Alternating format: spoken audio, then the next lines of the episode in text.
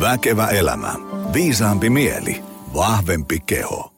No niin, äärimmäisen erinomaisen mainiota Väkevä elämä podijaksoa just sulle, arvoisa kuulija. Tämä jakso on jälleen tehty kaupallisessa yhteistyössä Life Finland Oyn kanssa, jonka kanssa hierastiin pikukiva diili, eli kaikista urheilutuotteista miinus 20 pinnaa 37.2022 asti. Koodilla urheilu 20, eli urheilu 20. Ja verkkokauppa löytyy osoitteesta life.fi kautta urheilu. Hyöki sinne, pistä kamaa ostoskoriin, käytä koodia urheilu 20 ja Johan lähtee löysää pois hinnoista. Tänään meillä on jakso, ää, jota olen itse odottanut kuumeisesti, koska mm, vieraana on tyyppi, jonka juttuja arvostan aivan käsittämättömän paljon, jonka somepostauksia peukuttaisin aina viisi kertaa, jos olisi vain suinkin mahdollista. Tolkun tyyppi, jolla on ikään kuin voisi sanoa niin sanotusti, että, että homma hallussa. On käyty kouluja aiheeseen, on valmennettu perusti ihmisiä ja on tämmöinen niin kuin kyky tämmöiseen kokonaisvaltaiseen ajatteluun ja semmoiseen niin kuin avarakatseisuuteen. Ei ole myyty ikään kuin sitä äm, omaa sielua mihinkään tiettyyn koulukuntaan.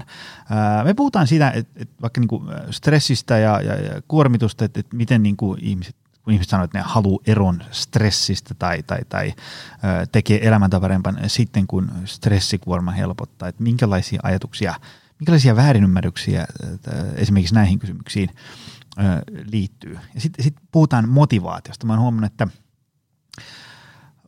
motivaatio, jos jokin herättää ää, aivan hirveästi. Ja siihen liittyy aivan hirvittävä määrä väärinymmärryksiä, että, että tarvitaanko sitä, eikö sitä tarvita, paljonko sitä pitää olla, vähän, paljon, jne. Ja, ja puhutaan myös muista tämmöisistä hyvinvointiin liittyvistä teemoista, kuten suorittamisesta ja, ja, ja painonpudotuksesta ja, ja, ja miten ympäri vuoden voisi olla hyvässä kunnossa. Sitähän me ää, monet aina metsästetään. Mulla on päivän vieraana Mikko Törmälehto. Otetaan herra tästä samoin tein langoille. Mikko Törmälehto, tervetuloa Väkevä elämä podcastiin. Kiitos.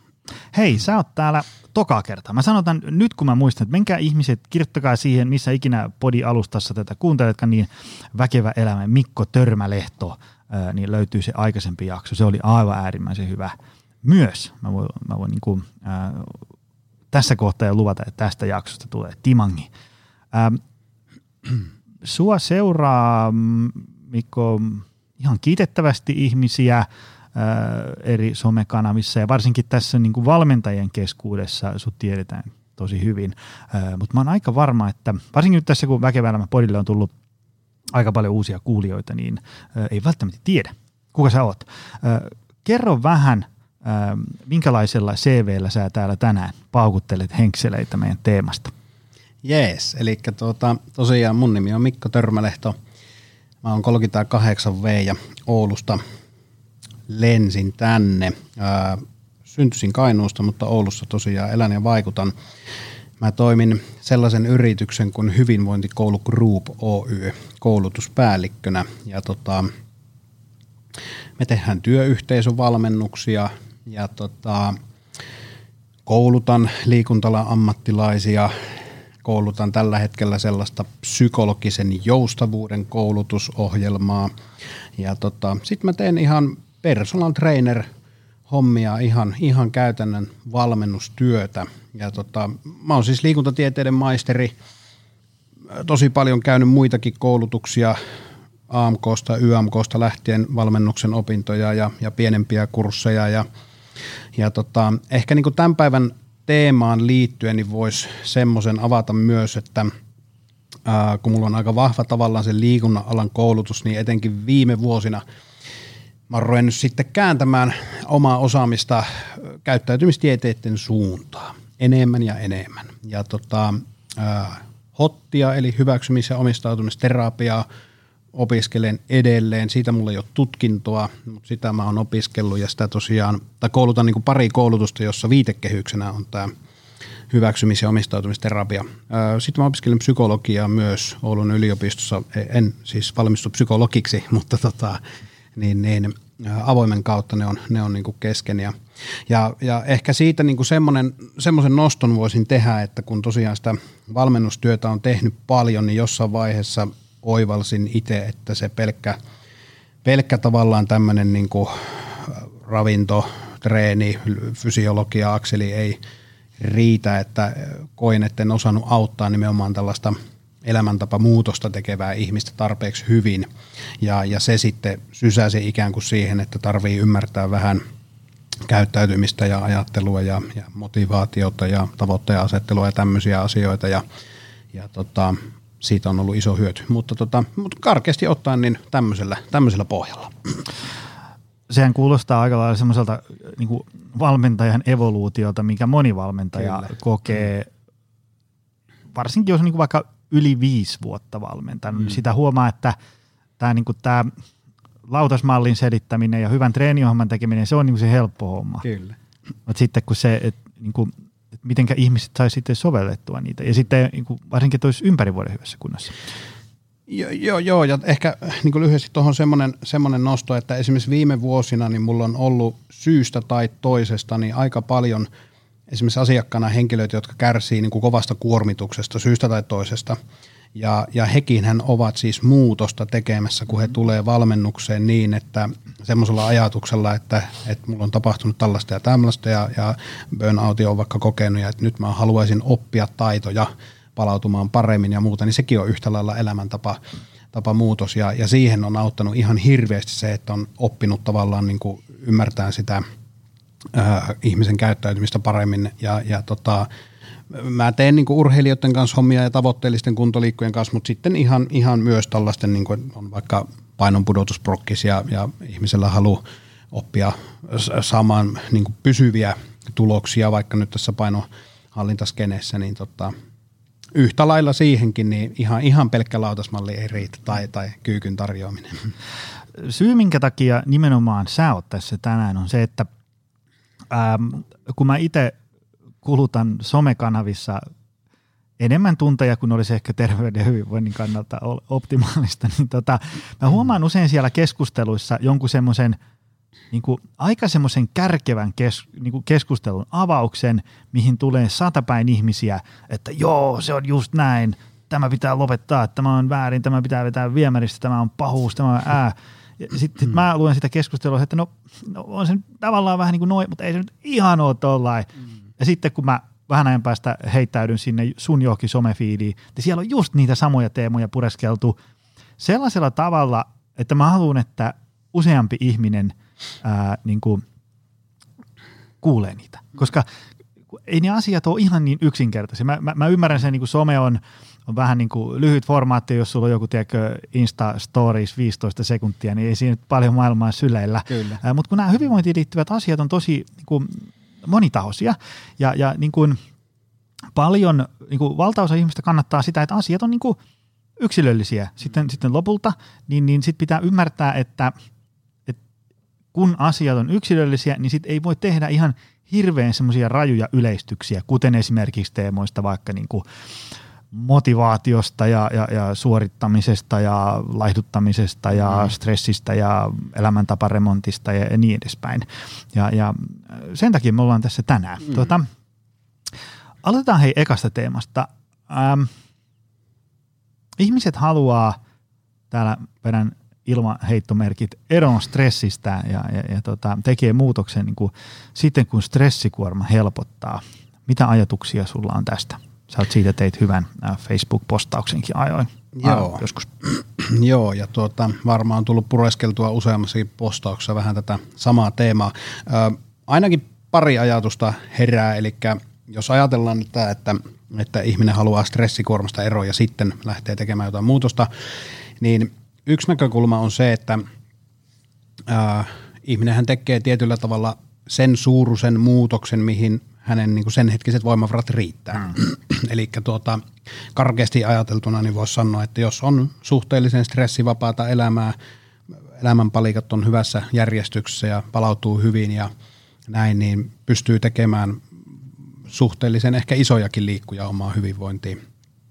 Ja sitten taas tuota, jos siellä ollaan tosi tiukoilla omassa arjessa, niin se on ihan selvä juttu, että se muutoksen tekeminen vaikeutuu tosi paljon. Ää, koska käytännössä se pysyvä muutos, niin sehän vaatii uuden oppimista, mm. se vaatii uuden taitojen omaksumista, tapojen siirtämistä arkeen, eli siis se vaatii energiaa. Mm. Ja, ja se on älyttömän vaikeaa tehdä, jos on iso stressikuorma. Eli siinä mielessä niin yksi näkökulma on se, että, että voi olla ihan järkevää keventää stressikuormaa ennen kuin aloittaa sellaisen niin kuin kovin ison liikun omaa elämäänsä, muutoksen. Mä monesti sanon omille asiakkaille, että, että jos sulla on, kun olet tässä kuva, kuvaillut, että, että jaksaminen on niin kuin tiukoilla, niin tota, ja jos sulla on kuitenkin tarkoituksena tehdä tätä ja, tätä ja tällaista muutosta, niin meidän ensimmäinen tehtävä on päästä pinnalle. Mm. Eli me monesti aloitetaankin se valmennus sillä, että että me jollakin tavalla elvytetään voimavaroja, että jonkun kohdalla se voi tarkoittaa sitä, että yritetään omaksua taukoja työpäivään, jonkun kohdalla kävelylenkkejä työpäivän jälkeen, jonkun, jonkun kohdalla välipalan syömistä, jonkun kohdalla unijuttuja ja, ja pieniä asioita ja sitten kun tavallaan nenä alkaa olla pinnan yläpuolella, että pystyy vähän hengittämään, niin sitten tavallaan pystyy siihen varsinaiseen juttuun menemään. Mutta sitten se toinen, toinen niin kuin ehkä iso teema on, on kyllä myös se, että ää, niin kuin yleisellä tasolla, niin olisi tosi tärkeää ymmärtää se, että ei, eihän me ihmiset tavallaan, ainakin mitä tulee stressaavia ajatuksia ja tunteisiin, niin eihän me niistä päästä koskaan eroon. Mm-hmm. Eli tavallaan se on hirveän vaikea ajatella niin, että sitten kun en enää stressaa, niin sitten minä aloitan tämän elämäntapamuutoksen. Siinä voi mennä hetki. Si- siinä voi mennä hetki, jos toinen. Ja tota, äh, tavallaan niin kuin, monelle ehkä semmoinen vähän uusi ajatus on se, että et tulee pääsemään ikinä stressistä eroon. Että ne stressaavat ajatukset, epämiellyttäväksi koetut ajatukset, tunteet seuraa varmasti läpi elämän ja, ja se uudenlainen ajatus voi olla enemmän se, että, että ää, jotta pääset stressistä eroon, niin sun täytyy oppia hyväksymään ne epämiellyttävät ajatukset ja tunteet. Ja tämä on monelle niin kuin ehkä vähän uusi ajatus. Ja tätä, voisi avata niin kuin tavallaan sen verran, että ää, tässä mennään jonkun verran jo ihan, ihan sinne hyväksymis- ja omistautumisterapiankin maailmaan, mm. mutta tavallaan se, että, että ää, läsnäolon taito on tärkeää, eli taito olla jossakin itselle merkittävässä asiassa läsnä, läsnä, vaikka olisikin päässä jotain ajatuksia, että pitää tehdä tämä ja tuo ja, ja tämäkin pitäisi tehdä huomiseksi valmiiksi ja, ja tai että oli vaikea työpäivä ja, ja kyllä ahistaa tai jotain muuta.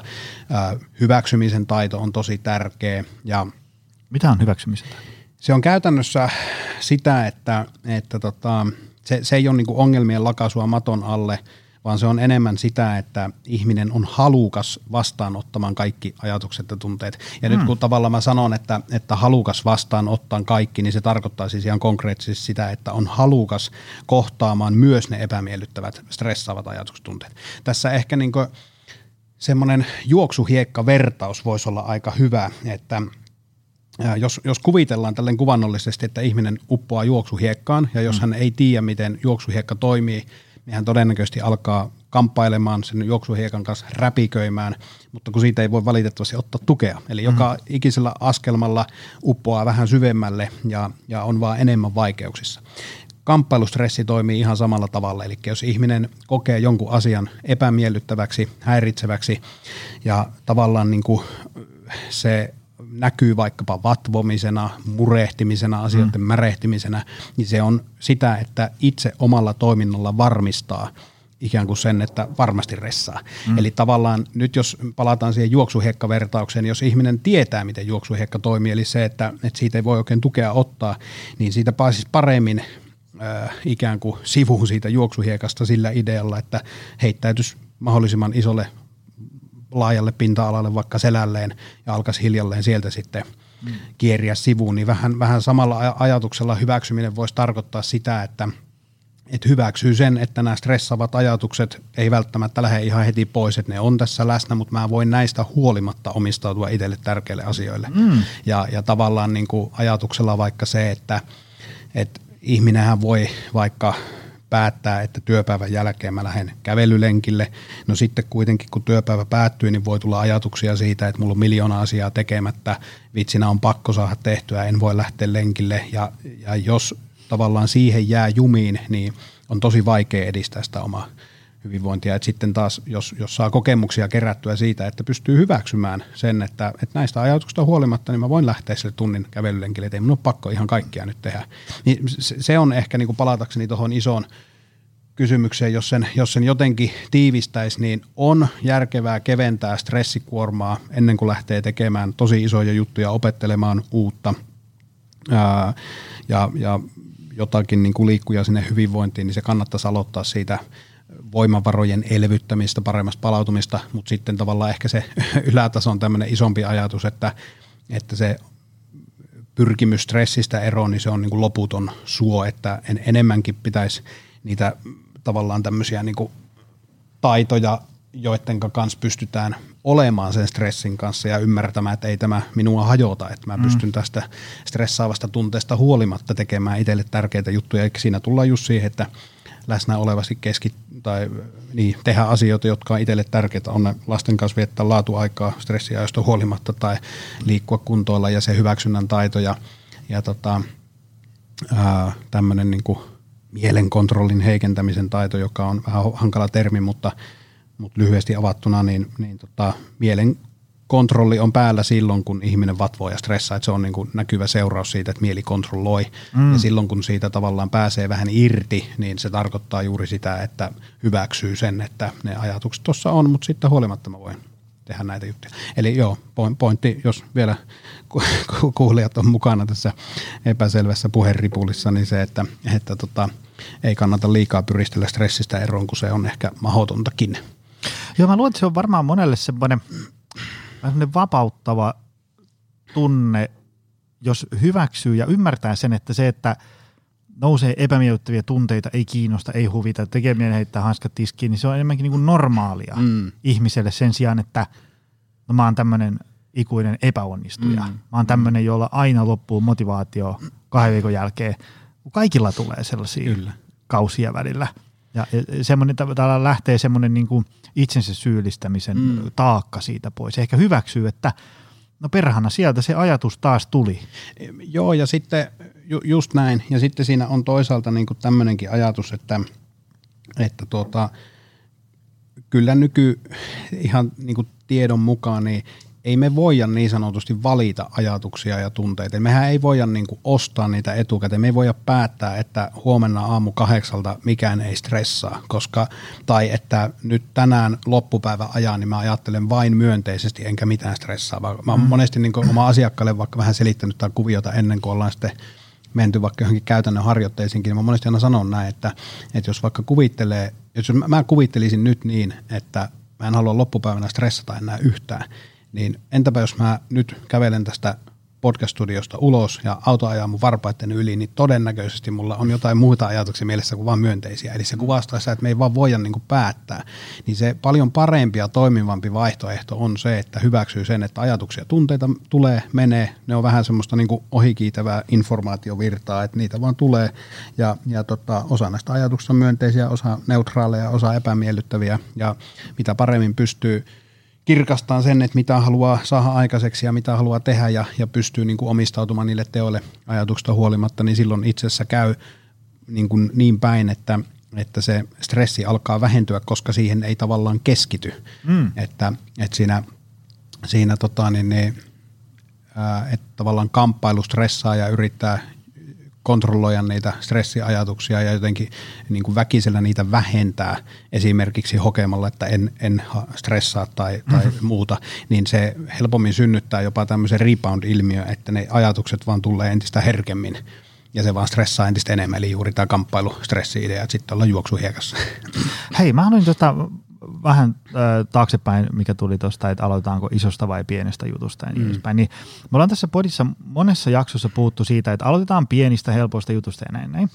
Mutta voiko joskus elämäntaparempa aloittaakin silleen niin kuin aavistuksen räyhäkämmin?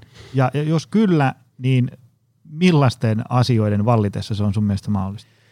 No kyllä voi. Siis tuota, äh, hirveän paljonhan kuulee sitä puhetta, että aloita pienin askelin ja se on ihan hyvä ohje, koska kyllähän se niin on, että kyllä ne paljon helpommin ne tavat juurtuu arkeen silloin, kun tota, ää, al- aloittaa niin kuin pienin, pienin askelin, mutta tavallaan se, että vaikka palatakseni tuohon, mitä tuossa aikaisemmin sanoin, että, että mitä pienemmät on voimavarat, niin sitä pienempiin muutoksiin ihminen kykenee. Niin kyllä se voi kääntää totta kai myös niin päin, että jos, jos voimavarat on hyvät, jos motivaatio on hyvä, jos kyvykkyys on hyvä, että ihminen pystyy niin kuin edistämään sitä asiaa, niin tota, totta kai se on, se on mahdollista ja, ja tota, mä uskon, että se liittyy hyvin vahvasti siihen kuitenkin, että, että tota, ää, ihmisellä on tavallaan tämmöistä minäpystyvyyttä, eli hän kokee, että, että mä osaan, mä pystyn tämän, siellä ei ole liian kuormitusta, liikaa kuormitusta ja semmoisia voimavaroja vieviä tekijöitä, että arki on suht hyvässä tasapainossa, motivaatio on hyvä ja, ja tavallaan ehkä se, että, että siinä on semmoinen suunnitelma, mutta mut ennen kaikkea se, että ihmisen oma kyvykkyys siitä omasta tekemistä on niin kuin korkealla tasolla, niin mm. kyllähän se silloin voi mahdollistaa sen, että, että joku asia voi muuttua aika isostikin aika lyhyessäkin aikataulussa. Tota, mennään meikäläisen suosikkiteemaan, eli suorittamiseen. Tota, se on jotenkin, mitä mä itse sitä keskustelua seuraan, niin sitten ehkä vähän aika fiilistelen niin omia kokemuksia ja, ja, ja ihmisten ajatuksia, niin se tuntuu olevan jotenkin niin aivan hirvittävän subjektiivinen ja semmoinen niin tilanne, kontekstisidonnainen. Siis mm. se, että kaksi ihmistä käy neljä kertaa viikossa tunnin verran salilla, niin toiselle se on niin kuin parasta ikinä ja toiselle se on – ihan sairasta hyvinvoinnin suorittamista. Mm. Ja sitten kolmannelle, joka seuraa siitä vierestä, mm. niin, niin kun se ei ole kum, kumpikaan näistä itse kokijoista, niin se voi taas olla sille, että wow, pääsisinpä mäkin käymään neljä kertaa viikossa, olisi, olisi niin mahtavaa. Tai sitten se voi olla, että ihan pimeätä tuommoinen salilla asuminen ja niin edespäin. Ähm, mä tykkään niistä, niistä just, just sen takia, miksi mä sut tänne pyysin, oli se, että, että sä yleensä et mene niin kuin niiden ajatusten ja johtopäätösten kanssa sieltä yli, mistä aita on matalin, vaan vähän silleen, niin kuin, että asia voi olla näin tai se voi olla näin ja niin edespäin. Heitä vähän sun ajatuksia niin kuin suorittamista. Nyt niin kuin mä väitän, että tämmöinen yleisessä keskustelussa suorittamisella on vähän tämmöinen niin kuin negatiivinen kaiku, mm. mutta mitä se niin kuin, milloin hyvinvointi, elämäntaparemppa, tämmöinen on suorittamista tai menee suorittamiseksi ja milloin ei? Joo, tuota, se on ihan totta, että, että suorittaminen sana varmasti saa monessa vähän semmoisen niin negatiivisen vipan. Kyllä mä uskon siihen, että elämä tietyssä mielessä myös on suorittamista. Et nyt se on vaan ehkä siitä, että mistä näkökulmasta sen katsoo, että toisaalta esimerkiksi se, että me tehdään ää, itselle mielekkäitä asioita päivästä toiseen koko ajan, niitä samoja asioita, niin kyllähän sekin on suorittamista. Mm-hmm. Että että, että ja mä niin kuin ehkä jossakin määrin jopa ajattelen niinkin, että suorittaminen on vain sana, että, että eihän se ole tehnyt meille mitään pahaa, että se, että, että mitä, minkä, jos se vaikka herättää jonkun tämmöisen tosi negatiivisen latauksen, niin ehkä se niin kuin, ta- tavallaan se kertoo enemmän siitä kokijasta kuin siitä sanasta itsessään, mm. että jollekin se on sitten negatiivisempi. Mutta ainakin semmoinen, semmoinen ajatus herää, että olisi tosi tärkeää ymmärtää se, että jos jollakin ihmisellä on tavoitteita elämässä, sillä on mielekkäitä tavoitteita, joiden kanssa se tosi mielellään puurtaa ja voi käyttää niihin tosi paljonkin aikaa, niin se ei ole suorittamista välttämättä siinä merkityksessä, mitä yleisesti ajatellaan, että se mm. suorittaminen on. Eli äh, mä, mä niin kuin haluaisin ajatella niin, että, että suorittaminen ei ole missään nimessä synonyymi tavoitteille tai tavoitteellisuudelle, että ää, äh, lähtökohtaisesti, no mä voisin heittää vaikka näin, että mulla on jonkun verran ollut tässä viime vuosina. Muutama psykiatria ja psykologi asiakkaana on ollut tosi mukavaa valmennustyötä, kun tavallaan siinä, siinä oppii myös heiltä paljon ja, ja tota, pääsee, pääsee niin edistämään näitä, näitä asioita semmoisen henkilöiden kanssa, joilla on myös aika paljon itsellä semmoista taustatietoa ja ymmärrystä esimerkiksi tämmöistä suorittamista teemasta, niin kyllä esimerkiksi minun kokemuksen mukaan aika monet näistä esimerkiksi psykologiasiakkaista, niin ne on ovat niin kuin sitä mieltä, että lähtökohtaisesti suorittaminen siinä näkökulmassa, kun se nyt ymmärretään, niin se heikentää hyvinvointia. Mm. Eli että se on niin kuin, ää, monesti saa tavallaan sen alkuvoimansa tyytymättömyydestä tai tämmöisestä vaativuudesta, ankaruudesta itseä kohtaan. Ja, ja tavallaan sitten taas jos me mietitään tavoitteellisuutta, niin siinä enemmänkin se alkuvoima on se, että puuhastelee itselle mielekkäiden asioiden parissa, koska haluaa, eikä niin, että minun on pakko, minun täytyy. Ja tämä on ehkä se niinku keskeinen ero, ja mikä mun mielestä on silleen hyvä, hyvä tuua ilmi, että tuntuu olevan paljon, jos vaikka somea katsoo, niin paljon mm. sellaisia ihmisiä, jotka kokee, että mä en halua tavoitteita elämään, että mä oon ihan niin kuin kyllästynyt jo tavoitteisiin. Mm. Niin siinäkin ehkä pitäisi ajatella enemmän niin päin, että, että eihän ne tavoitteet jälleen ole tehnyt mitään pahaa, vaan kyse on enemmän siitä, mikä on se oma suhtautuminen, että jos on vaikka tottunut jotenkin suorittamaan, että tavoitteet ei ole ehkä ollut edes kovin mielekkäitä lopulta, niin varmastihan ne tuntuu epämiellyttäviltä. Mm. Mutta sitten taas me tiedetään myöskin tavoitetutkimusten pohjalta ihan se, että hyvät tavoitteet lisää ihmisen hyvinvointia. Ne voi parhaimmillaan antaa kokemuksia osaamisesta, lisätä itseluottamusta, ne voi lisätä tämmöistä niin kuin, ihan merkityksellisyyden kokemusta, että kun saa tehdä asioita, joista itse nauttii, niin tota, totta kai se synnyttää niin tämmöistä mielekkyyttä elämään. Et no ainakin tämän, tämän suuntaisia ajatuksia herää. Joo ja se mitä tota, itse kun käyn luennoimassa ja siellä on yleisössä ihmisiä, joiden elämä on aika kuormittavaa. Ja mm. osa siitä on sille, että on, on niin kuin valittu, on vaikka semmoinen toimenkuva, että mm.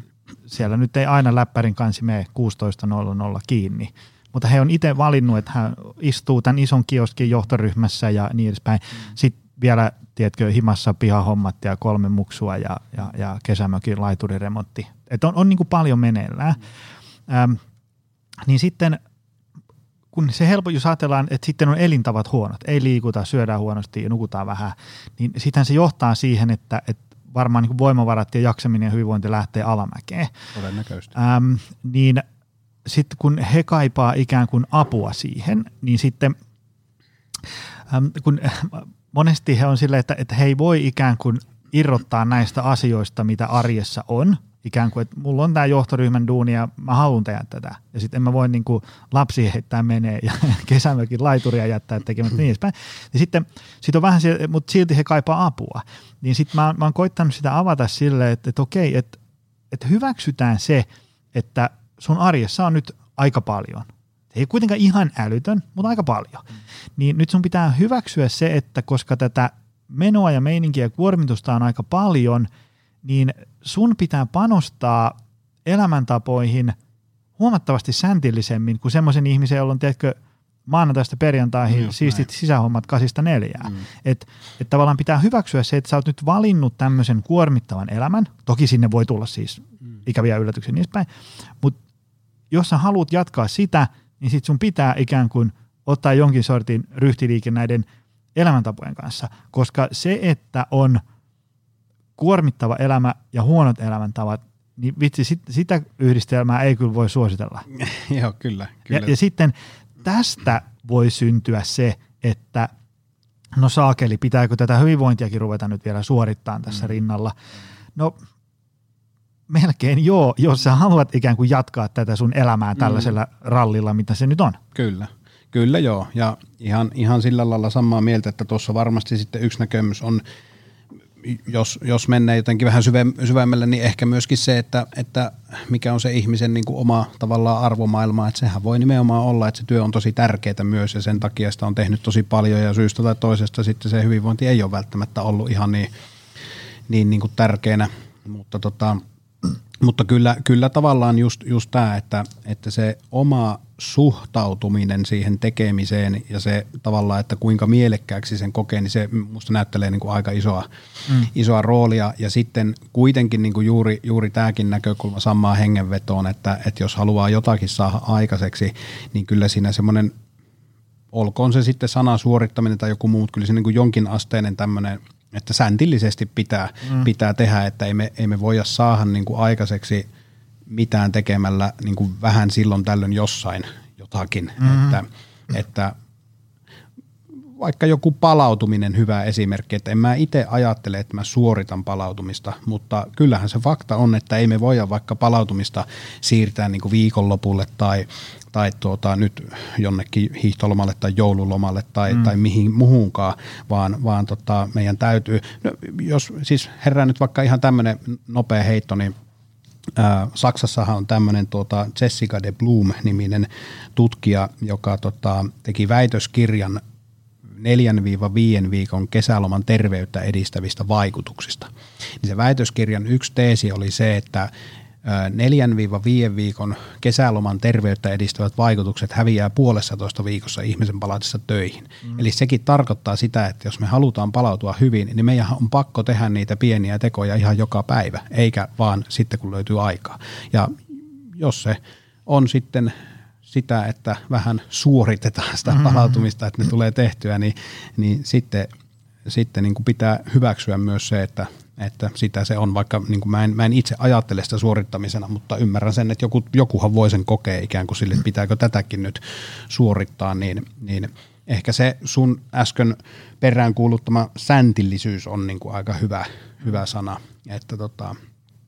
Ja varmaan sillä, että jos, niin kuin, jos sitä – kun se suorittaminenhan on niin kuin, mitä enemmissä määrin tämmöinen niin kuin kokemus, mm. niin jos sitä kokemusta voisi muuttaa sellaisella jonkinlaisella ajatusjumpalla, että, että jos ajatellaan, että, että mun täytyisi niin liikkua viikossa tämän verran ja, ja syödä tällä ja mennä tähän aikaan nukkuun, mm. jotta mä pystyn tekemään niitä asioita, mitä mä elämässäni haluan, niin sen sijaan, että sitä ajattelee niin kuin suorittamisena, niin ajattelisikin, niin kuin, että – näitä asioita mun on hyvä tehdä, jotta mä voin mm. tehdä niitä mulle mielekkäitä asioita, niin voisiko siitä mm. silloin ehkä se semmoinen niin kuin suorittamisen painolasti Kyllä. hävitä Kyllä. siitä. Näin mä, et, et se tavallaan, ne hyvät elämäntavat niin kuin, on se edellytys sille, että ne muut mulle tärkeät Kyllä. asiat sitten Kyllä. Ää, mahdollistuu.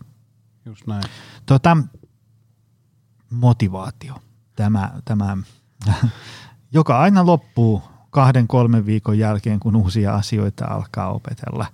Ää, tota, sullahan on motivaatiopostauksia ollut, siis semmoisia, nyt, nyt toi ehkä kuulosti vähän väärältä, ei, ei, ei semmoisia niinku viiden markan self-help guru motivaatio meemejä, vaan mm. niinku oikeasti syvällisiä asioita, ää, ajatuksia motivaatiosta. Semmoisia, niinku, että, että itsekin niitä luen aina, että no perhana, toivottavasti kaikki ihmiset näkisivät tämän. Tota,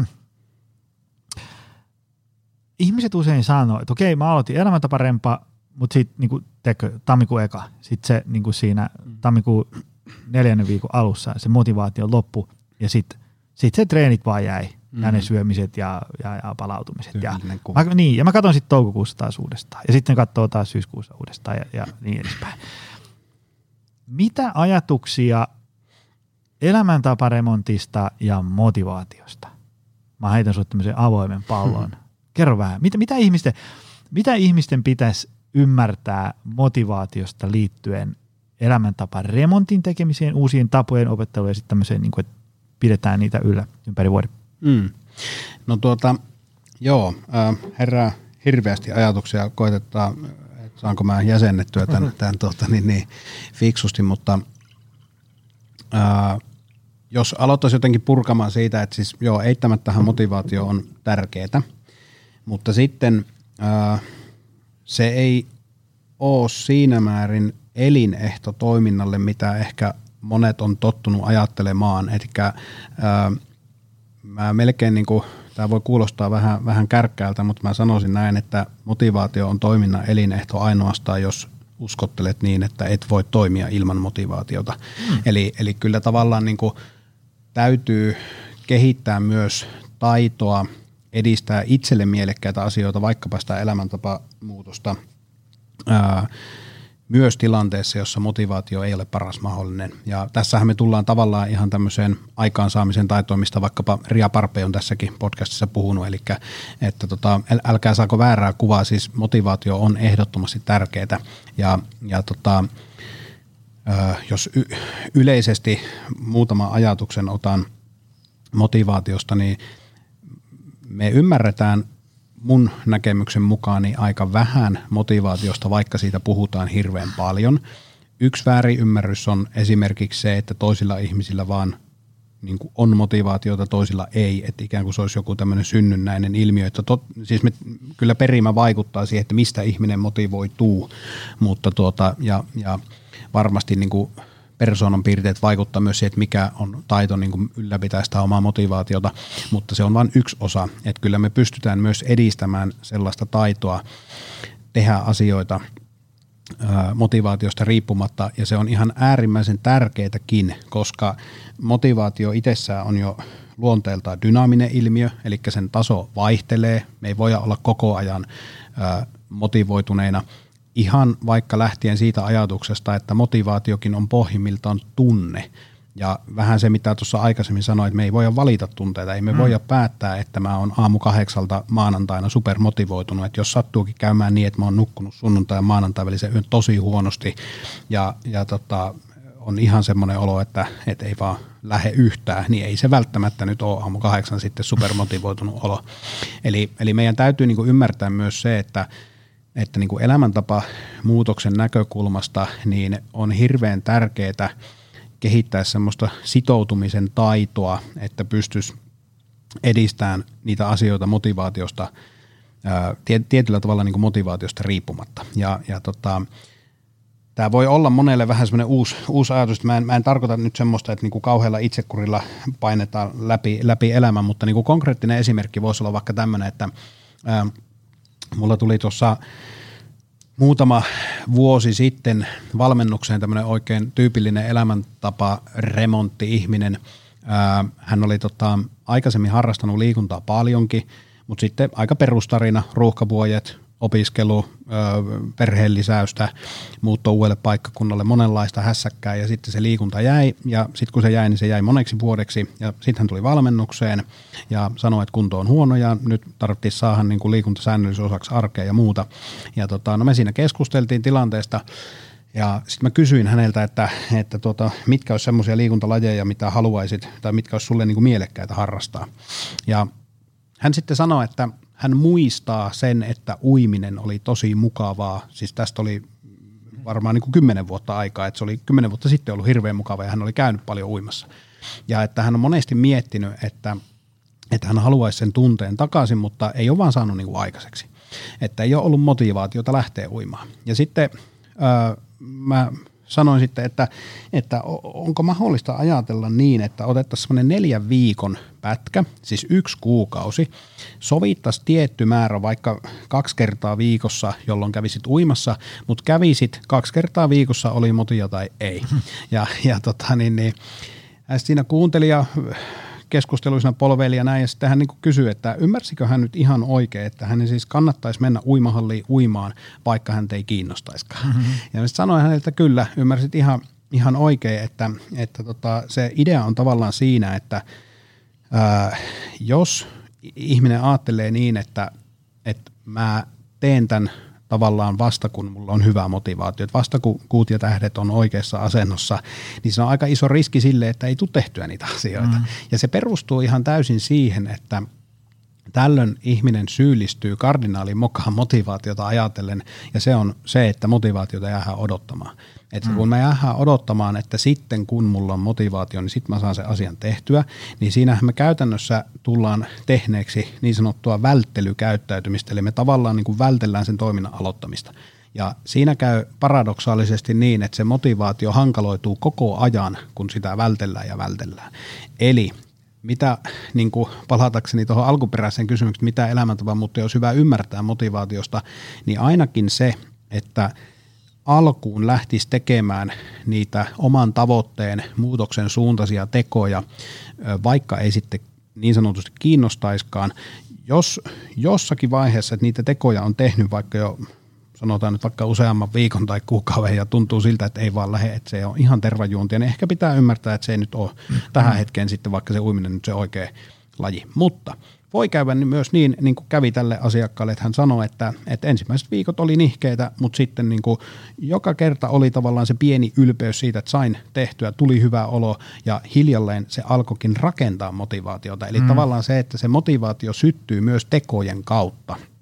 Ja, ja tota, ja ö, summauksena tavallaan voisi sanoa sen, että niiden itselle mielekkäiden asioiden edistäminen voi tulla tosi vaikeaksi, jos niitä tekee vaan silloin, kun sattuu olemaan se supermotivoitunut fiilis. Mm-hmm. Että ainakin tämä on niinku tosi, tosi tärkeä ymmärtää siitä motivaatiosta.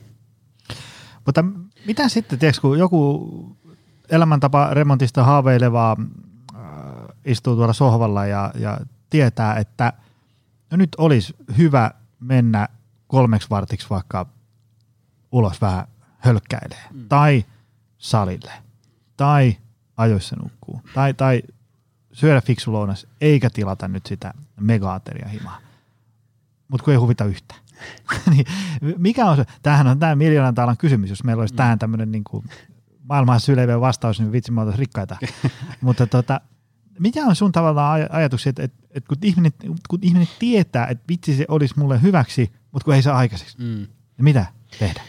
No me tiedetään ainakin se, että tämmöisen käyttäytymismuutoksen ylläpitäminen on vaikeaa, jos ei ole semmoista tosi vahvaa ylläpitomotiivia, niin kuin syytä sille mm. käyttäytymiselle. Eli yksi näkökulma voi olla se, että yrittäisi kirkastaa tavallaan sitä, että, että miksi mä tämän asian tekisin, että se ei välttämättä riitäkään se, että vaan tietää, että tämä on tärkeää, vaan se pitäisi kokea jollakin lailla merkitykselliseksi, mm, tärkeäksi mm. itselle. Mm. Ja, ja nythän voi olla niin, että vaikka se liikunta mm. itsessään ei ole tärkeä, mutta se tavallaan niin kuin välineellinen arvo voi olla siinä suuri. Eli tavallaan voi olla vaikka niin, että ihminen tiedostaa sen, että, että tota, tämä tuo mulle lisää energiaa, jonka myötä mä jaksan vaikka puuhastella mun lasten kanssa paljon paremmin työpäivän jälkeen. Tai että, että kun mä teen tämän jutun, että mä maltan mennä riittävän vaikka aikaisin nukkumaan, niin se mahdollistaa sen, että mulla on työpäivän jälkeen energiaa mm. puuhastella mun harrastusten parissa.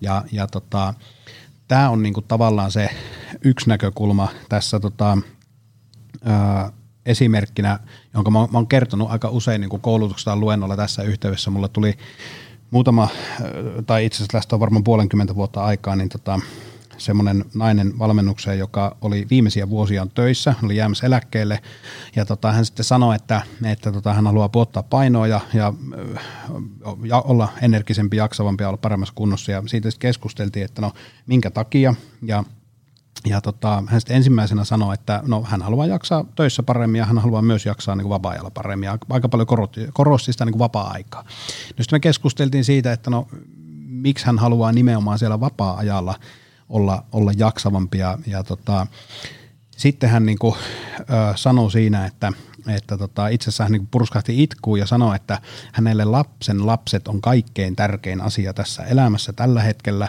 ja että hän on kauhean ylpeä niin kuin mummon roolista, mm. mutta hän kokee, että hän ei pysty niin kuin hoitamaan sitä riittävän hyvin sitä mummon roolia, koska hänellä ei ole energiaa niiden vilkkaiden lastenlasten kanssa mm. olla.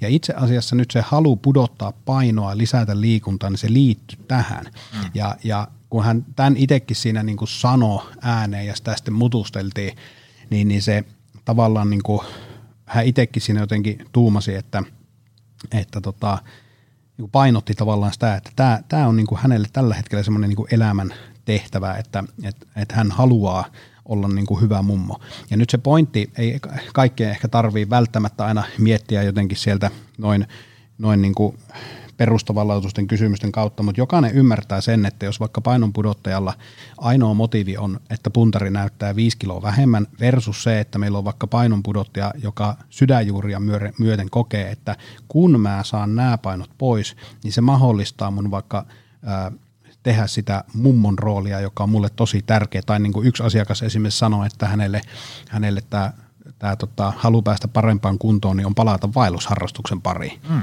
Et se se niin kuin on jäänyt pois, koska, koska tota, on vaivoja ja kipuja ja muuta. Niin, niin, niin ainakin tämä on niin kuin hirmu, hirmu tärkeä, että pystyisi jotenkin kirkastamaan sen, että mitä se mulle tuo elämään – ehkä e-, eri elämän osa-alueisiin, että tuokse niin työhön jotain, tai jos työ ei tunnu tärkeältä, niin voisiko se olla hyötyä parisuhteelle tai perhesuhteelle tai mun harrastuksiin, mun vapaa-ajan vietto, johonkin energiaan, johonkin tämmöiseen se on niin yksi näkökulma. Sitten se toinen, toinen näkökulma tavallaan toimista aikaisemmin puhuttiin, eli just se, että, että jos, ei, jos tietää, että tämä on tärkeä, ää, ja, ja ehkä vielä niin, että ei pelkästään tiedä, vaan kokee, että, että tätä mä niin kuin haluaisin edistää, että se on myös jollakin lailla merkityksellisen oloinen, niin sitten hyväksyy sen, että se ei alussa välttämättä ole kivaa eikä helppoa, mutta siitä huolimatta niin kuin ainakin alussa niin käyttäisi jonkun verran ihan sellaista niin kuin tahdonvoimaa siihen, että saa niitä tekoja tehtyä ja lähtee kokeilemaan, että, että syttyykö se semmoinen motivaatio sitten niiden tekojen kautta. Ja siinä on ainakin muutama ehdottoman tärkeä näkökulma. Tuossa sä viittasit tuohon laihduttamiseen ja painonpudotukseen ja tämmöiseen. Sehän on tämän elämäntaparemontin ja, ja, ja tota, hyvinvointiskeneen vähän tämmöinen kuumaperuna. Sitä vähän moni ei halua ottaa siihen mitään kantaa, koska se, vaan se keskustelu saattaa räiskäyttää niin, että siinä menee niin kolme päivää jälkiä siivotessa.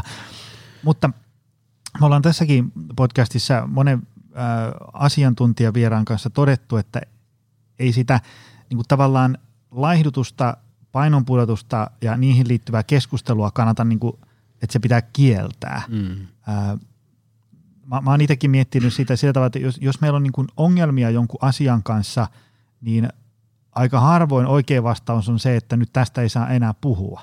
Eli jos meillä on vaikka parisuhteessa ongelmia, mm. niin aika harva ehdottaa ratkaisuksi, että älkää puhuko niistä ongelmista, vaan mä näkisin, että niin kuin painonpudotuksesta ja laihdutuksesta keskustelun laatua pitää parantaa. Sitä mm. pitää puhua niin kuin paremmin. Mm.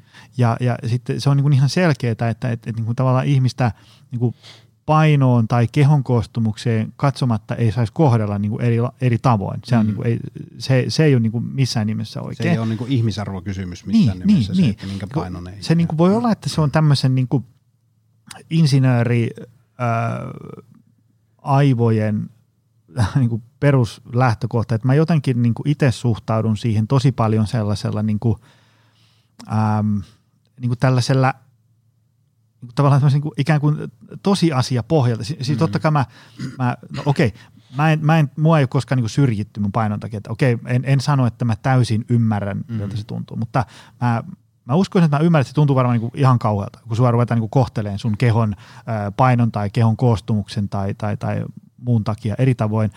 Ähm, mutta mä oon ajatellut sitä asiaa aina ikään kuin semmoisesta niin kuin, ähm, ikään kuin terveys- ja hyvinvointi näkökulmasta. Mm. Ja sitten varsinkin jos ajatellaan, että ihmisellä on jotain semmoisia äh, tavoitteita, ja haluaisi tehdä asioita, jotka on sitten vasta mahdollista, kun esimerkiksi vaikka paino on pudonnut vaikka x 10 kiloa, mm.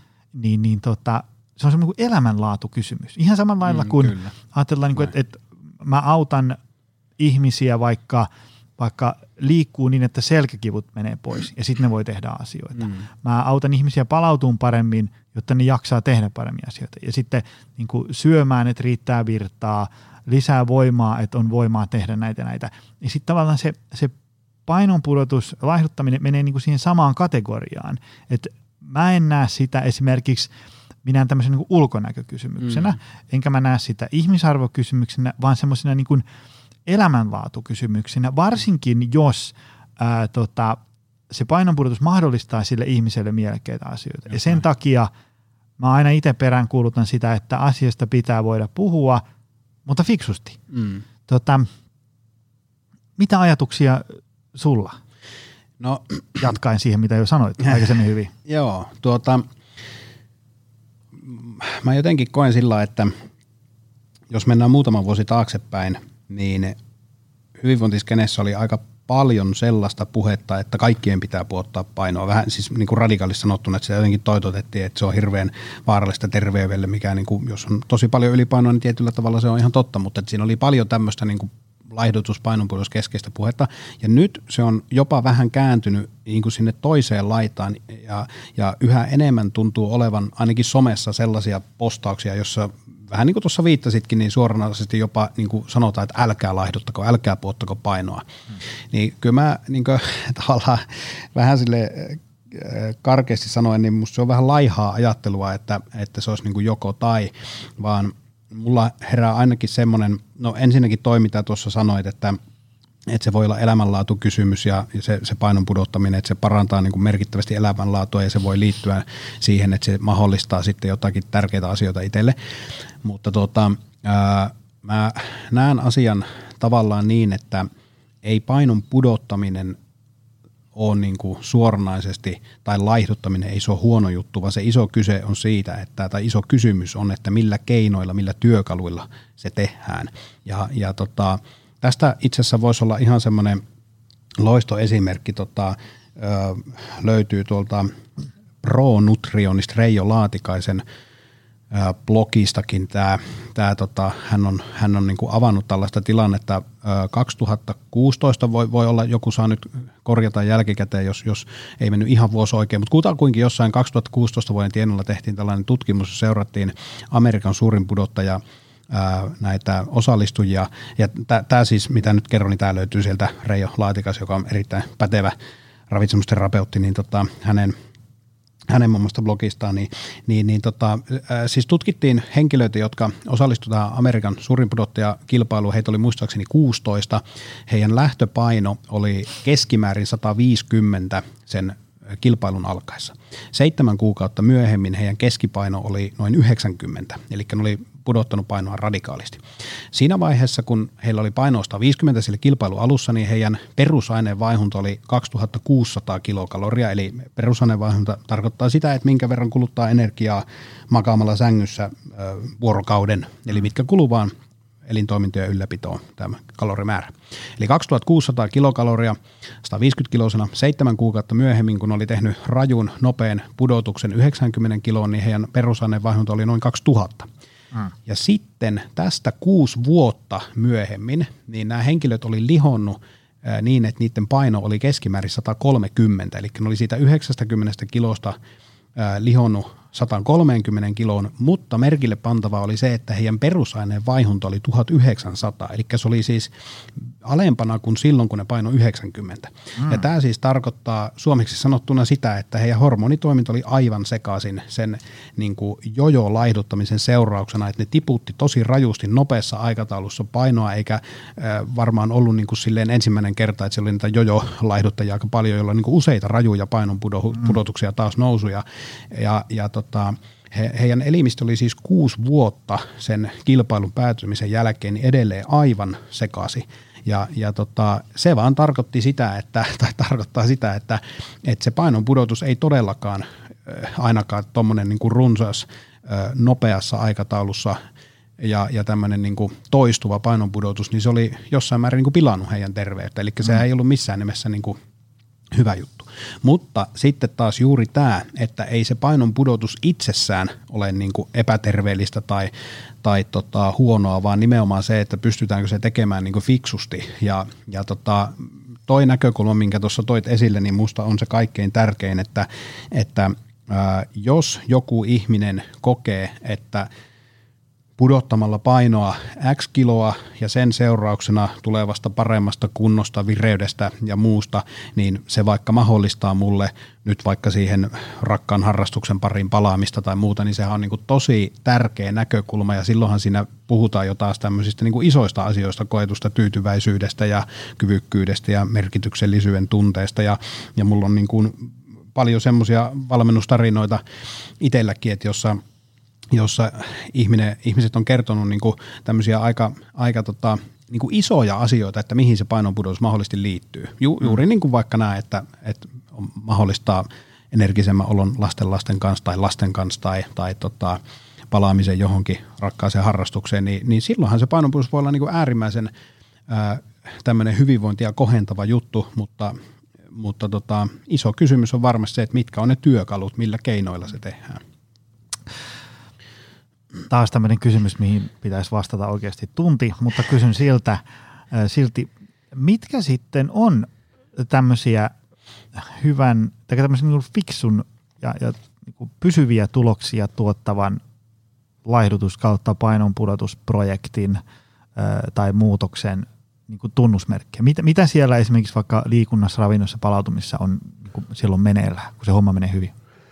Tuota, ähm, kyllä mä ajattelen niin, että tietysti tämmöiset varmaan ihan, ihan perusasiat, että et, et lähdetään tämmöistä niin isoista linjoista ennen kuin mennään pieniin nyansseihin, että katsotaan tavallaan sitä kokonaiselämän tilannetta, voimavaroja, että mitkä siellä on energiasyöviä tekijöitä ja mistä saa energiaa ja kokeeko ihminen, että hänellä on jaksamista ja palautumista.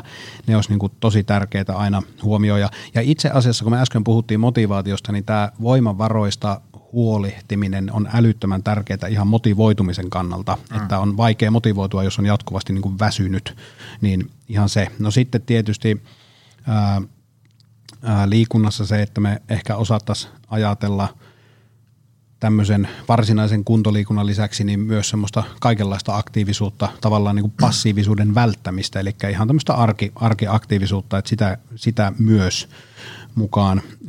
Ravitsemuksessa isot, isot näkökulmat, hyvä, hyvä ateriarytmi ja tota, lautasmallit, tylsät perusasiat, mutta niillä pääsee pitkälle erityisesti silloin, jos siinä ravitsemuksessa on tosi paljon korjattavaa.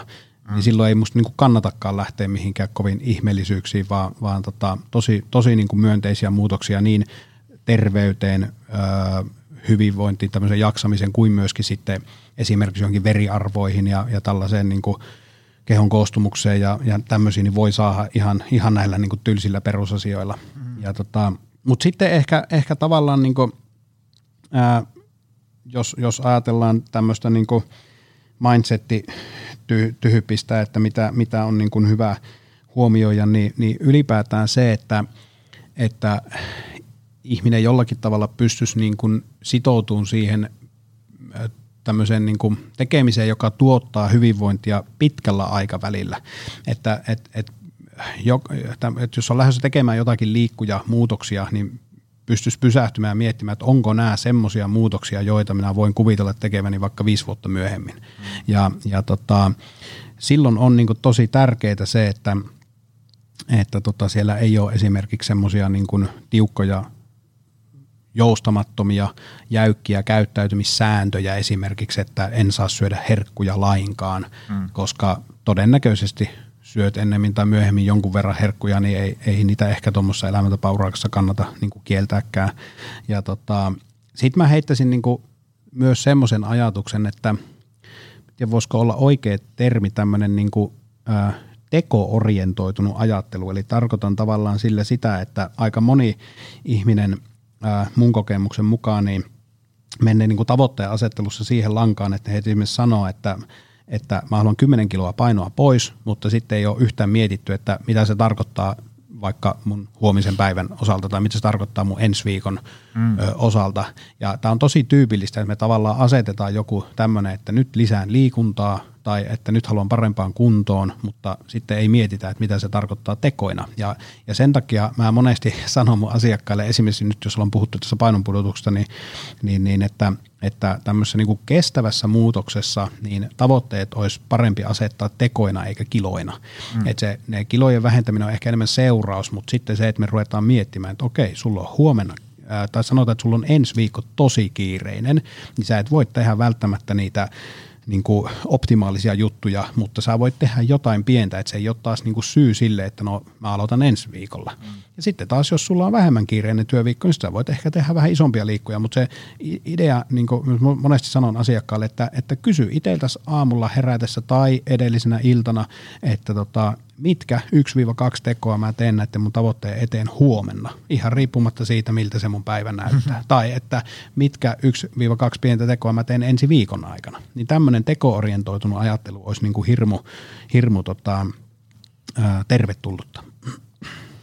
Yksi tämmöinen massiivinen kysymys, mulla on vielä, mulla ei muuta kuin massiivisia kysymyksiä, mutta äm, aika paljon keskustelua herättää se, että – onko elämäntapa remontin tekeminen ja sitten tavallaan ne arkiset teot ja, ja, ja niin edespäin, niin onko ne niin kuin sen yksilön vastuulla, sen hoidettava, vai onko se niin kuin ympäröivän maailman muiden ihmisten ynnä muu tällainen vastuulla, vai vähän niin kuin sekä että? Tästä on tullut vähän tämmöinen teemakysymys, mä oon kysynyt tätä monelta vieraalta, mutta tämä kiinnostaa tosi paljon sen takia, kun usein on se semmoinen, kaikki on itsestä kiinni eetos, mutta sitten kuitenkin kyllä me ihmiset ollaan niin kuin, tiedätkö, töissä ja, ja siellä niin kuin työnantajan vaatimukset meitä kohtaan jollain tavalla strukturoi meidän mm. viikkoa ja sitten vaikka perheessä on kumppania, lapsia ja lemmikkejä, niin kyllä ne jollain tapaa mun viikkorytmiä. Niin, niin mä en näe sitä, että se on niinku ihan yksilön mm. kokonaan vastuulla, mutta sitten toisaalta kyllä yksilö nyt jotain kuuluu, koska ei se niinku, vaikka niinku työhyvinvointiprojekteissa mä usein sanon, että ei niinku, työnantaja voi esimerkiksi mahdollistaa paljon sellaista, että että on vaikka niinku sovitut pelisäännöt. Sun työpäivä loppuu viideltä ja sen jälkeen sun ei tarvitse päivystää enää sähköpostia, mutta samaan aikaan ei, ei, niinku, ei työnantaja voi tulla sinne lounatlinjastoon päättää, mitä sun lautasella on tai laittaa sun päätä tyynyä ja niin. Se on vain sellainen, niinku, mitä ajatuksia tästä? Kyllä mä ajattelen niin, että se on nimenomaan sekä että. Ja tässä on tuota, muutama tosi mielenkiintoinen tota, ää, näkökulma, että to, toisaalta niin me tiedetään se, että vaikka ihan tämmöinen niin teknologian lisääntyminen on tuonut hirveästi hyvää, mutta on se myös meitä passivoinut. Mm. Yhteiskunnan motorisoituminen on vähentänyt eittämättä liikettä, istuminen on lisääntynyt, kaupat pursuaa mielettömän paljon valinnan vaihtoehtoja ja myös niitä epäterveellisiä kauppoja joka kulmalla, niin kaikki tämä tarkoittaa sitä, että, että tota, ää, ei me olla niin kuin ympäristön ärsykkeistä vapaa, että kyllähän ihmisen on paljon helpompi tehdä elämäntaparemontti, jos se liittyy nyt vaikka tämmöiseen liikunnan lisäämiseen ja, ja tota, aktiivisena olemiseen tai vaikka siihen energiamäärän rajoittamiseen että, ja sitä kautta niin painon pudotukseen, niin totta kai se on helpompi tehdä semmoisessa ympäristössä, joka antaa siihen niin hyvät mahdollisuudet. Et se, on, se on ihan selvä ja, ja tota, me ei voida mitenkään ää, tavallaan niin kuin olla koko ajan tietoisiakaan siitä, että miten ympäristö meihin vaikuttaa. Mm. Joka hetki siis ja ajatuksena vaikka tämmöinen, että jos mä oon päättänyt näin, että, että tota, mä en käytä hissiä, että mä käytän portaita. No nyt mä vaikka kävelen tähän, ö, oliko tämä maistraatin portti kakkonen, mm. mä kävelen tähän rakennukseen ja sitten siellä on tota, portaiden kunnostusurakka menossa ja siellä on lappu, että, että älä käytä portaita, niin se vaikuttaa suoraan se ympäristö siihen, että mä joudunkin käyttää hissiä. Tai että mä kävelen kauppaan ja tuulikaappi leijailee tuoleen tuoreen pullan tuoksu, niin kyllä siitä voi syntyä mulle heti semmoinen ajatus, että käynkö hakemassa vähän kahvipullaa. Eli tavallaan niin kuin väistämättä ihan, ihan niin kuin tämmöiset pienetkin asiat koko ajan vaikuttaa meidän mm, toimintaan, mm. että ei me voida mitenkään niin kuin ajatella, että ympäristö ei vaikuta yhtään, mutta on ihan täysin samaa mieltä siinä, että, että mä monesti – korostan asiakkaille sitä, että, että tuota, me ei voida jäädä niin kuin sen ympäristön uhriksi, että no kun mulla on tällainen työ tai no kun mulla on tällainen, että ne vaikuttaa kyllä. Ja se pitää tiedostaa, mutta se näkökulma pitääkin kääntää tavallaan siihen, että mitä mä voin tehdä itse tälle asialle. Ja nyt jos me ajatellaan niin kuin elämäntapa muutoksen komponentteja, niitä nyt varmasti on niin kuin monta, mutta tämmöisessä karkeassa näkökulmassa niin mä ajattelisin, että, että on kyvykkyys, motivaatio ja tilaisuudet. Et ne on niinku kolme tämmöistä elämäntapamuutoksen komponenttia. Eli ö, kyvyt ihan se, että mitä taitoja mulla on vaikkapa e, edistää sitä painonpudotusta tai mm. lisätä liikuntaa. Siinä PT voi auttaa tai kuka tahansa mentori tai vastaava valmentaja voi auttaa niinku, ra, tavallaan niinku, kehittämään kyvykkyyksiä, eli näitä taitoja, auttaa liikkumaan taidokkaammin paremmin ja tai, tai tota, auttaa asiakasta ähm, ateriakokonaisuuksia hahmottamisessa ja, ja tota, tekemään niin kuin fiksumpia valintoja.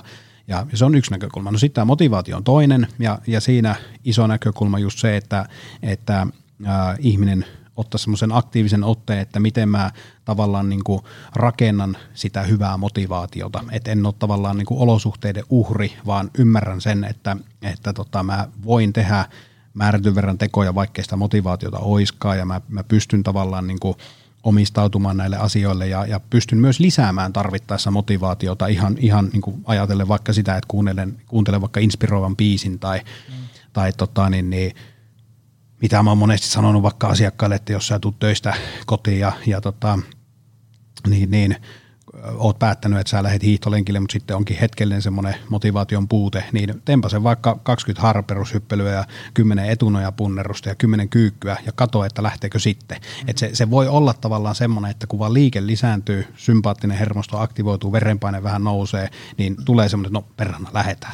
että ihan, ihan niin kuin tavallaan tämmöisiä asioita voi käyttää siihen, että se motivaatio lisääntyy. Mutta anyway, eli jos muutoksen komponentteja ajatellaan, että on kyvyt, motivaatio, niin kolmas on sitten tilaisuudet, ja se tilaisuudet tavallaan tarkoittaa niin kuin yhtä kuin mahdollisuudet sille muutoksen tekemiselle. Ja tässä me tullaan toisaalta nyt siihen ympäristöjuttuun, että me voidaan ajatella niin, että, että jos pitää kehittää taitoja, pitää rakentaa motivaatiota, niin meidän pitää niin kuin johtaa tilaisuuksia Ja, ja se voi tarkoittaa vaikka ihan tämmöinen, että et tota, ö, oma keittiö on mikroympäristö myös. Ja, ja mon, mulla on esimerkiksi tämmöinen, tämmöinen tehtävä, mitä mä oon käyttänyt asiakkaiden kanssa, että, että asiakas ihan niin kuin, ö, listaa ylös, että, että tota, minkälaisia ruokailuvälineitä hänellä on. Mm-hmm. Puuttuuko kattiloita, kapustoja, lastoja, jotain tämmöisiä, missä kunnossa keittiö on, kuinka siisti se on. Eli pointti on siinä, että jos keittiö on pieni, se on äh, ihan sekaisin, äh, siellä ei ole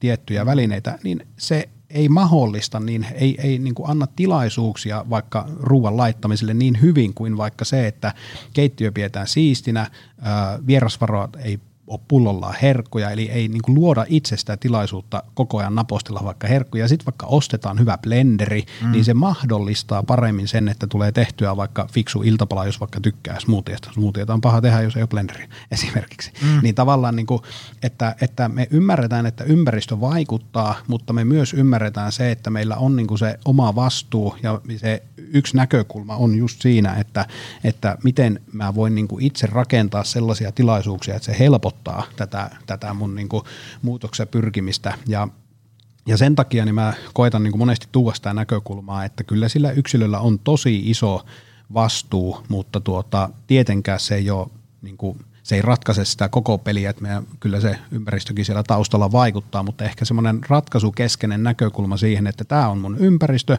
niin mitkä mulla on tässä mahdollisuudet toimia. Ja, ja jos ottaisi lyhyesti vaikka semmoisen liikuntaesimerkin, niin kyllähän me ymmärretään vaikka se, että jos ihminen asuu jossain periferiassa, jossa on vaikka kymmeniä kilometriä lähimmälle kuntosalille ja ei ole mielekkäitä hiihtolatuja tai jotain harrastetiloja, niin on eittämättä vaikeampi harrastaa monipuolisesti liikuntaa kuin vaikka sellaisen ihmisen, jolla on lähimmälle kuntosalille lyhyt matka ja on hiihtoladut suht vieressä, niin tämäkin on ympäristö, joka tukee sitä liikuntaa. Mm. Mutta sitten se on, se on se tärkeä, että me niin nähdään se, se ajatus tavallaan sellaisena, että miten mä voin itse, itse rakentaa ja, ja tota, äh, ehkä tämmöisen ympäristöön liittyvä esimerkki vaikka ihan omasta elämästä semmoinen, että mä muutama vuosi sitten ostin fatbikin itselle ja semmoisella ajatuksella, että se lisäisi intoa tehdä niin myös talvipyöräilyä. Kun aikaisemmin oli vähän, vähän huono ja semmoinen kapeampi renkainen pyörä ja Oulussa ei ole lähimaankaan näin sulla, tiedätkö mitä täällä, mm-hmm. täällä vaikka kevät aikaan, että sitä lunta riittää, niin kylläpä vaan niin kuin ihme kyllä, niin motivaatio tehdä työmatkapyöräilyä ympäri talven niin lisääntyy aika paljon, kuin hommas kunnon pyörän. Ja siinäkin on mun mielestä kyse siitä, että, että luo itse tavallaan sitä tilaisuutta sinne ympäristöön. Joo, ja se on semmoinen, niin kuin mä itse omilla luennoilla usein puhun tämmöistä niin kuin elinympäristön päivittämisestä. Että se, se, että sä tilaat himaan hyvät kotitreenivälineet, niin eihän ne sua sitten niin itsestään saa mm, tekemään sitä mm. treeniä. Mutta se, että jos sulla ei ole niitä välineitä, Joo. vaan ne on siellä niin kuin 20 kilometrin päässä kaupassa, niin aika hankala silloin on no, tehdä sitten. Näin, ja, ja ihan semmoinen niin kuin aika paljon se, että, että niin kuin mitä, kun sä marssit illalla 20-30 keittiöön, niin aika paljon ne kaappien sisällöt määrittää sitä, Juuri että minkälainen näin. iltapala siinä Juuri tulee. Että jos vaikka olisi kuinka tsemppiä vetää niin kuin fiksu – smoothie siihen iltaan, niin jos ei ole blenderiä ja smoothie-välineitä, niin aika hankalaksi teen. Eli Kyllä. tavallaan niin kuin omalla aktiivisella tekemisellä, valinnoilla, ennakoimisella niin kuin koittaa tehdä siitä aloituskynnyksestä mahdollisimman matalaa. Ju, juuri näin. Ehkä. Silti, mm. Siltikin tietysti totta kai vaaditaan vähän mm. niin kuin, toimeen tarttumista. Kyllä, kyllä. Mutta että se tavallaan – onnistuminen olisi mahdollisimman todennäköistä. Se on ehkä se. Ky- kyllä mä näin, näin just näin, että tekisi tavallaan semmoisia tekoja, että, että se olisi niin kuin, ta- tavallaan semmoisella asialla että, tai ajatuksella, että, että mikä on sellainen tepo, teko, joka niin kuin helpottaa, ei nimenomaan vaikeuta, vaan helpottaa sitä ö, oman tavoitteen ja, ja muutoksen ö, mukaista tekemistä. Ja, tota, ja, ja, ja nämä, on, nämä on tosi tärkeitä näkökulmia. Ehkä mä haluan tuossa niin painottaa vielä sitä, että, että ihminen ajattelisi nimenomaan sillä tavalla, että, että ää, kuinka minä, minä itse rakennan ympäristö. Eli mä, mä en voi niin kuin tehdä välttämättä niitä täydellisiä valintoja, mutta jo se ajatus siitä, että, että rupeaa miettimään, että miten mä itse rakennan ää, hyvää hmm. muutoksen mahdollisuutta, niin se voi synnyttää paljonkin vaikka juuri sen suuntisia ajatuksia, että mulla pitää ehkä ostaa päivittää jotain liikuntavermeitä tai jotain muuta, niin, niin se, on, niin kuin, se on tärkeä näkökulma ja siinä coachi voi auttaa paljon. Mahtavaa. Ei vitsi, että tuli hyvä jakso. Mä, mä tiesin, että tästä tulee kingi. Ähm, Mistä ihmiset löytää sinut? Facebookista valmentaja Mikko Törmälehto ja, ja sitten tota Instagramista löytää, että Tormalehto Mikko, eli ihan, ihan tota, niillä omilla, omilla nimillä, niin sieltä, sieltä löytää. Hyvä. Onko sulla mitään kotisivuja ihmisiä? No meidän, meidän tota, yrityksen kotisivut löytyy www.hyvinvointikoulu.com, mutta tota, ei ole niinku tämmöisiä henkoht mm. kotisivuja. Että, tota, nuista, nuista kanavista löytää varmemmin. Mahtavaa. Mä laitan sinne show notesihin. Mikko, kiitos ihan hirveästi. Kiitos. Tämä oli silmiä avaava ja, ja korvia heruttava jakso. Tässä oli, tuli varmasti monille hyviä aha-elämyksiä. Hyviä aha-elämyksiä tuli myös mulle. Ja kiitos sulle, rakas ystävä. Se on taas ensi viikolla uusi setti. Se on moro. Tutustu lisää aiheeseen optimalperformance.fi ja opcenteri.fi.